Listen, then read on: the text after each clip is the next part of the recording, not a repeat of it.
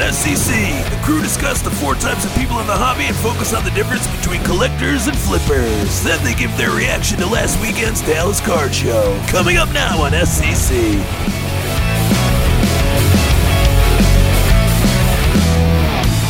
Welcome to episode 14 of Sports Cards Culture. I'm Chris here with Josh of Cardboard Chronicles, Christina, Christina's PC, Nick, Stiff Arm Wax. People in the hobby put a lot of stock into how they label themselves. There's four pretty common categories that people use collector, dealer, flipper, and investor. Now, there's overlap among these four types. Some people might describe themselves as being uh, several of these, other people might say they're only one.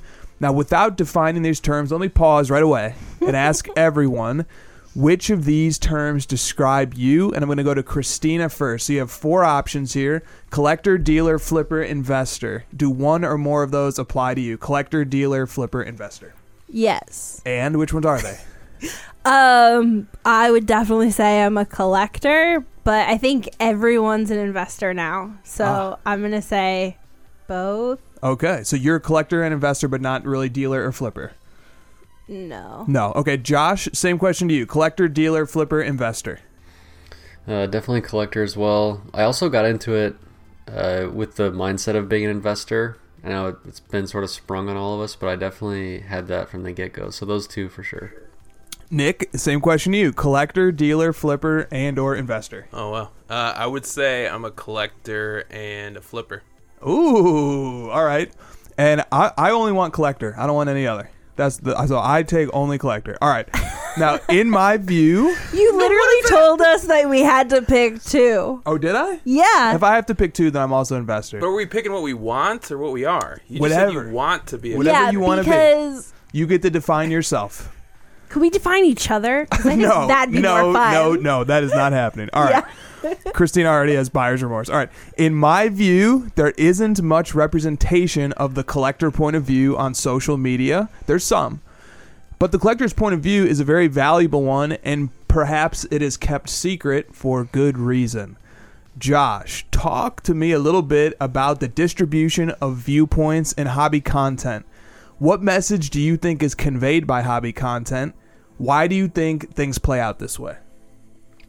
Well, I think the message that's most strongly conveyed, or at least the attempt to convey, is that you can make money in this hobby. I think that's just kind of like the overwhelming theme in a lot of the content that we see, and I, I don't think that's too shocking. Like in general, if you're making content, a lot of it is either about like you know, is this going to make me healthy, happy? Is it going to help me make money? Um, and I think the collector aspect still can can really make good content, but the you know the flipper content right now is definitely the strongest in terms of its uh, weight on the on the in the community, and that's mostly because it's like flashier. You're making money, you're making deals quickly. You're doing you have a lot of action going on, whereas the collector's a little bit more reserved, a little bit slower paced. You know, but I guess just it's just how it goes right now. But in fairness, um, A, people can and have made a ton of money on sports cards, and B, um, you know, that that content is captivating. Are, are those fair statements? Yeah, I think that there's a lot of great storytelling in the collectors uh, world, especially like you know, I would say like years after maybe they've already built something up. It's hard. To, it's harder to tell that story as you go because it's like a, like I said, it's a little bit like slower, and you're you're kind of thinking about it more long term in general. Uh, but the the storytelling after the fact, I think, is much more interesting. Christina, when you are on social media, what type of content, hobby content, do you see? What do you think about it? Uh, I see a lot of card ladder. No, well, that's because you are the the brains behind that social media communications department. um, no. When I'm on social media, when I'm on my personal social media, I see a lot of content. Um, I think I follow a lot of different people than you guys do because Okay. I see a lot of collectors. I see Sure. a lot of people posting like new pickups that they've just got, mail days, cards that like you might not think about when you're thinking about flipping and investing. Sure, Um, I do see a lot of prospects though. That's a that's a thing I see a lot. fair, okay, well rounded. We we do have a well rounded uh, content community, and you can curate it uh, clearly to, to suit your tastes. All right, so let's get to the heart of the matter today. And bear with me as I set up the topic. For today, I want to focus on just two of the types collector and, an, and flipper. Collector and flipper. So you want to focus on Nick? yes. Nick, Nick's the sole flipper here. we could go into depth about what each of these titles means, but let's not do that. Let's just keep it simple. I think Sasha T has given a concise way of distinguishing collector from flipper. The difference between a collector and a flipper is how long they intend to hold the card. So let's flesh out that definition a little bit. On the one extreme, a hardcore collector is somebody who intends to hold a card for life. And at the other end of the extreme spectrum, a hardcore flipper might only possess a card for a few moments. They will acquire it strictly for the purpose of reselling it for a profit quickly. Now, financial gain is hardly the only way to measure hobby success. I would argue that the best metric is fun. How much are you enjoying your hobby experience? And both collectors and flippers have plenty of fun. But financial success certainly can be a fun part of the hobby and it is easily measured. So let's do a comparison. Who does a better job financially in the hobby, collectors or flippers? And let's bear in mind our definition. Collectors hold for the long term, flippers buy and sell frequently. So before we can get there, let me say one more thing. Oftentimes, the cards that collectors and flippers target are the same.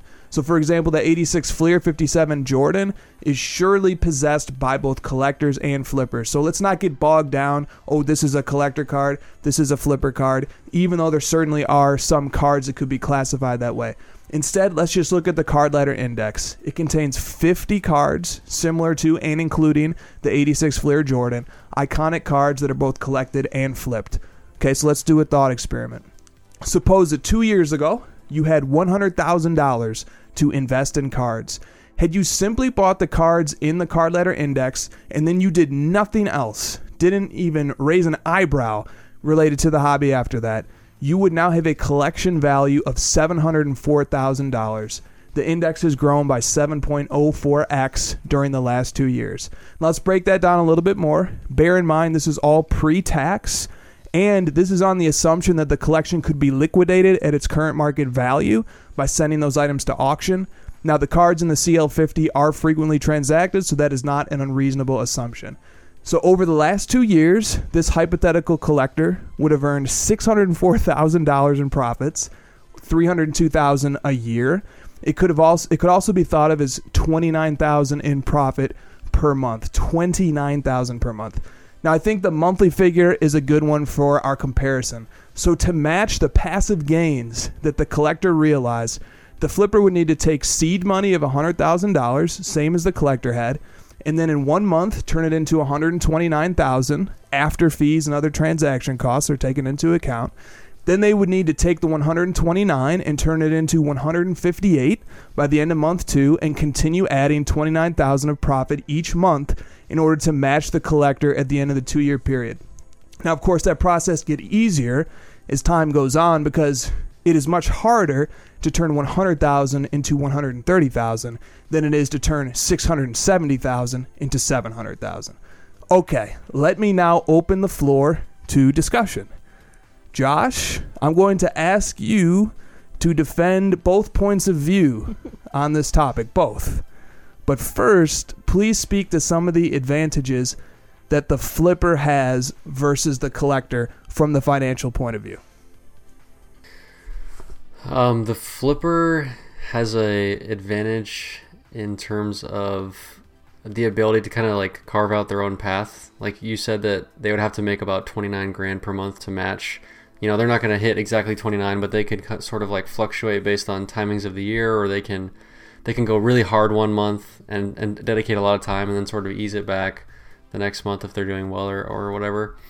Um, the collector just sort of like in your scenario just sort of sits back and just like passively waits. I would say that like the, the average person is going to lose to the collector in that scenario, but someone that has a lot of like knowledge in the hobby has been around for a long time, they understand the game and they're very skilled, they can beat that for sure. They can definitely, you know, beat the collector in that scenario. Uh, you know, like when you hear someone say like, "Oh, just invest your money in the S&P 500 and and don't like be active in the market. Don't try to time it. Just kind of put your head down, put the money in."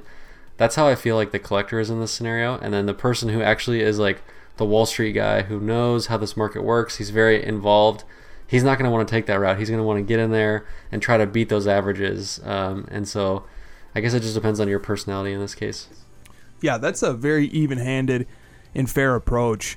And there are certain ways uh, that flippers can really uh, exploit margins if if we step back and we don't look at it like month to month, but like if a, if if somebody gave you hundred thousand dollars and you said I'm gonna go on eBay buy as many raw cards as I can, right? What are you laughing about? Uh, just yeah, that's not what I would do. But yeah, continue. Well, you could go on eBay, buy as many raw cards as you can, set aside the grading fee, use your grading knowledge. I mean, so I don't know, you spend 75 grand on raw cards, turn all those into PSA 9s and 10s, you could turn around that 100 grand pretty quickly. Is that fair? Uh, not quickly, but substantially. You could you could make some margins. Yeah, there. if you wait like eight months Yeah. for the grades to come back. True. Okay. All right.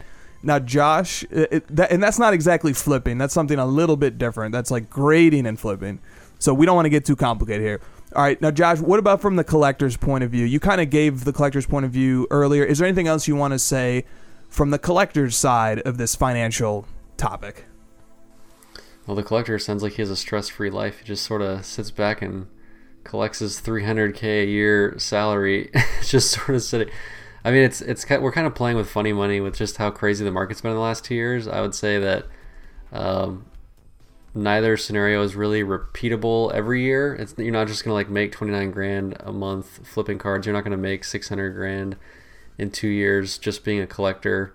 So you ha- you kind of have to like step back and take the averages of maybe the last like 20 years and figure out what the reality is. And you know we, we may see some dips in the next few years just based on how how insane it's been the last couple years. But I would say the collector has a much uh, a lot less stress in their life if if that's the way that it's gonna go. Good point. Uh, every card in the card ladder index, all 50, could have been purchased two years ago. You could have bought every card in the exact grades that are contained in the CL50 for less than $175,000. And that index now is worth over a million. I think well over. So you, you could have done just literally that's all you had to have done was just bought these 50 cards and then just sit back, uh, live that collector lifestyle. All right, Christina, what do you think of this collector versus flipper financial debate? Is this just silly? What is this? I mean, how you enjoy the hobby to me is like a personal preference, but I think that collectors just sitting on their hundred grand of cards isn't realistic in itself because as a collector, you're always chasing something. So you see a card go up in value over a year, and you're thinking, can I upgrade? Like, is it time to level up? Like, so I think this this idea that you have of this like co- like this collector just sits back for two years is not realistic. True. And so I, I think that's why it's very important. I like the definition collector versus flipper is just how long you hold it for because that provides a continuum. So you have one person who just buys something and never gets rid of it ever. Very extreme. You have somebody who just buys a card and sells it the next second. Very, but everybody is going to land somewhere in the middle. Maybe some people hold cards for a year and then they look to upgrade. Is that a collector or a flipper? I don't know. It's somewhere on the continuum. I another thought, and I think this is maybe why Sasha said it the way he did, because the thought maybe is that flippers or that yeah that collectors like never sell, and that flippers don't like cards. Those would be the two extreme uh, things that people don't want to be portrayed as. Like as a collector, I do still sell cards because, like Christina said, I want to upgrade. And a flipper likes cards. They would, you know, like a lot. That's I think that's kind of what Sasha was trying to say, and I I really appreciate that sort of thought. That's you're trying to redefine what it is just to get the point across that you do actually like the cards. You're not just flipping to make money. You like the process of it, and you just happen to like sell it sooner than a collector would. Excellent point. Let me get your final thoughts on the collector versus flipper topic, Josh. Can we learn anything from it? Can we move the ball forward at all on this discussion?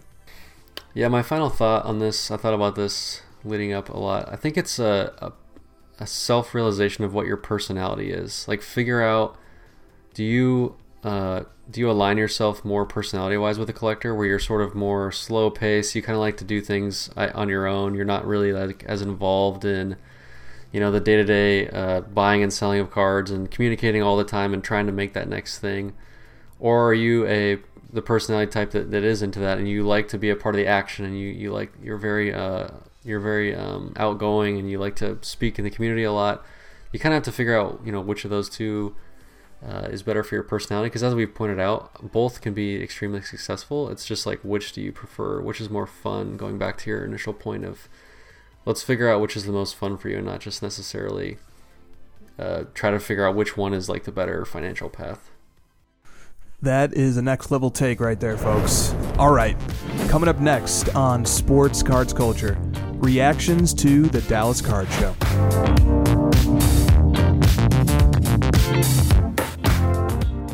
Imagine everything you love about the hobby in the palm of your hand. An entire store at your fingertips. Everything you need to know about cards is within your grasp. Unlock the secrets of the hobby. Plus, so much more. You don't have to imagine anymore. It's here. Card Ladder. Get the app today.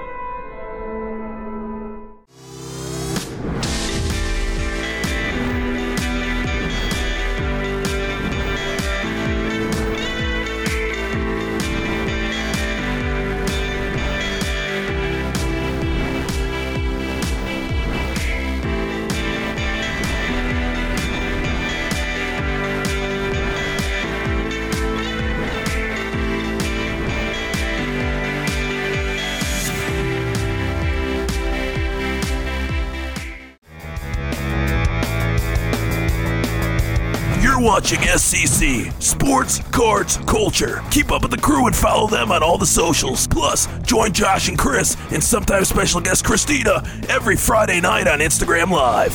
The Crossover. As we're all well aware, last weekend the Dallas Card Show took place. None of us were at the show, unfortunately, but we've seen and heard a lot about it. I ran two polls on my Instagram story, and I'll use them as conversation starters. The first poll was this Did the Dallas Card Show meet expectations? Parentheses. Please answer, even if you if you were at the event, or if you're just observing it through social media, or if you're just hearing about it secondhand. No matter what, please answer. So, did the Dallas Card Show meet expectations? 76% said yes, 24% said no. Christina, Yes. would you say the Dallas Card Show met expectations? I believe I did vote, and then I did message you from that poll, and I said exceeded. Exceeded. Do you care to elaborate on that at all? Um, I think that it did not meet my health uh, expectations because I saw a lot of unmasked individuals. Hopefully, they all have vaccines, but um. I think that the amount of people that I saw, the fun that I saw having, the like podcasts, the live show um, from Card Talk, uh, the like clubhouse conversations that were happening, like everything that I heard, just it was like everyone was talking about it if they weren't there, and if they were there, they were just like rubbing all of our faces in it. Okay, all right. Josh, from your point of view, did it seem like the Dallas Card Show met expectations? Yeah, I would just echo what Christina said and to sum it up into one word, like energy. I guess like the energy felt really strong in terms of like the future of the hobby, the fun everyone's having. Uh, it seemed like people were kind of sticking with it and enjoying themselves. I would say though, you probably asked the question because the some of the chatter we heard was that like stuff wasn't moving, people weren't selling stuff, and that's probably just because like the prices have gotten so high and people's expectations of what they can sell things for based on what they see on Goldin auctions or, or whatever is that like everything's going to be a hundred thousand dollars now. Every card no matter who it is what it is, is is a 10k card and that's just not the reality once you get on the floor. Like people aren't just going to start spending $10000 on every single thing and i maybe like that maybe that was sort of like the only negative that could be pulled from it. Fair point.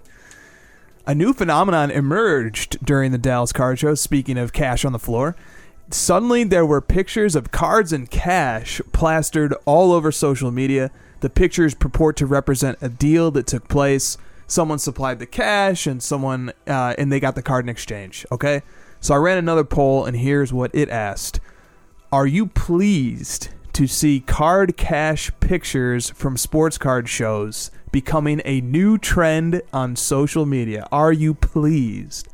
yes set was 31% and no was 69%. Another landslide outcome. Josh, are you surprised that 2 out of 3 people in this poll said that they are not pleased with this new trend of card and cash photos? I'm I'm I'm ashamed of those thirty one percent. Like, how could you be? How could you think this is a good thing? Like, I understand that like maybe it's a little bit fun, but it doesn't seem very fun in in nature. It feels more like uh, look at me and like flexing kind of stuff, and it's pretty gross. Like, I, we were talking about like this collector flipper, and you can maybe like bucket people based on their personality traits. That like one likes to flex more than the other. But I would like to think that a lot of flippers out there have a lot of humility and a lot of like self respect to not like try to just flaunt everything they do and, and still like you can still flip in a humble way and like go about it the right way. And I, I just don't like the whole cat especially when it's like a silly like thousand dollar card and you have so many 20s that it looks like a lot of money but it's still only a thousand dollars. Like it's not that much money. It's just it just looks like a lot because it's a physical cash. Like my paypal some PayPal transaction could be a million dollars, and it's you can't tell because it's just digital, right? Like it doesn't actually equate to the value. I just want to see a table full of pennies with a LaMelo Ball Raw Hoops rookie card next to it. That would be incredible. All right, wait, oh, Christina, Yeah, I have a question for you. I'm sure you do. Will you be posting pictures soon of cards and cash to your Instagram Oh, account? it's already been posted. no, no, I will not. I am not amused by this, guys. I don't know what you think you're doing, but I'm not amused. Like, I was more amused by uh, a friend of ours sending us a picture of one dollar bills and a car, like a graded card, and being like, "Am I doing this right?" Because I, I'm just like, are you serious? Like, this is what it's come to? Like, oh, look at me. Look how much money I have. Like, I, I don't care, guys. I want to see your cards. I don't want to see cash. You could see cash at like the dollar store. Like, Ooh, interesting. Now, i- are we beyond the point of no return? Because it usually seems like once a No. community or a culture gets to No. that point, how do we? Can we raise the bar again somehow? No, we have a great self-policing community. t- So much so that when I saw those posts, I started going to the accounts that I know are going to start dumping on those people. And like, I'm going straight to the meme. What does he think about this? And there was like, like Christina, there was like four or five accounts that were posting like jokes against that immediately. It was like a very quick reaction to say like, no, this isn't okay, and here's why I think so. Here's my, you know, post making fun of you. So I, I think we can self-police our way out of this one. All right, final questions. Christina and then Josh. Christina, give us some final thoughts on the Dallas Card Show. What will its impact be on the hobby going forward? I think that a lot of us who uh, didn't get to go got really hyped for national uh, because Including of this show, us. including us. Who booked our national accommodations and travel plans after we made our episode last week? Yes. Yes, like literally, like right after. I think that the energy, like Josh was talking about, was so high that it like had a ripple effect through the online community, even the ones who aren't there, and everyone just got more excited to be in person again with their friends and fellow collectors, investors, flippers, dealers, whatever you want to call yourselves. Um, and the thought of being with the community in person at the national just like it like blew your mind because you were just like, I can't wait. Like July is too far. Let's go. Josh, same to you. Final thoughts on the Dallas Card Show and related things. Yeah, I think it's great for the hobby. Honestly, I think it's I think it's really important. And I was thinking about it today, and like, you know, there's this there's this thought that when we get back to normalcy in society, like that cards are gonna dip. Uh, and I was thinking about that. Like, we have all these different collectibles that sort of sprouted up during the pandemic, and you know, we've got crypto and like NFTs, and the only one that well, I guess there's a couple, but like the one of the main ones where people are like dying to get back in person is sports card shows. So like we're all chomping at the bit to kind of get back out there and like meet people and talk, and you can only you can do that really really well with sports cards, and I don't see that same sort of uh, ability with like NFTs. You're basically it's just like all online. So like I feel like we're gonna keep this wave going a little bit here, and I don't think that the the you know the uh, return to normalcy is gonna cause too much of a ripple in terms of you know the hobby going down, just because of that desire to stay in the hobby and like go out into the community. And this and the shows really, uh, these sports card shows really display that for me. And, and like you said, the uh, the desire to go to the national is going to be uh, dude this national is going to be huge. It's going to be absolutely insane. You know there's so much build up people have been dying to go. And there's a lot like chris you were you and i were talking this this morning that like a lot of people weren't ready to go to these dallas shows yet. Some of the more like less risky people in the hobby i think the national is going to be the one where you know everyone starts to really go. I think because the vaccine's coming out and it should be good timing for that Agree. I I was picturing what like an NFT show would look like. It would Yeah, look I like was the thinking inside about of like an Apple store, maybe just a bunch of tables and computers set up, and you, we would go from one to the next. Ooh, nice NFT you have there. All right. Or it's all holographic. Like you're not actually there. You're just a hologram projected in. Ooh. Because like, why leave your couch for an NFT show? on that note, that will conclude Sports Card Culture episode 14. See you guys next week. Nick just punched his mic. Yeah, I didn't, I didn't, I didn't mean to do that. Thanks for watching. Tell us in the comment section below what the crew should cover next week, and don't forget to subscribe. See you next time in SCC Sports Cards Culture.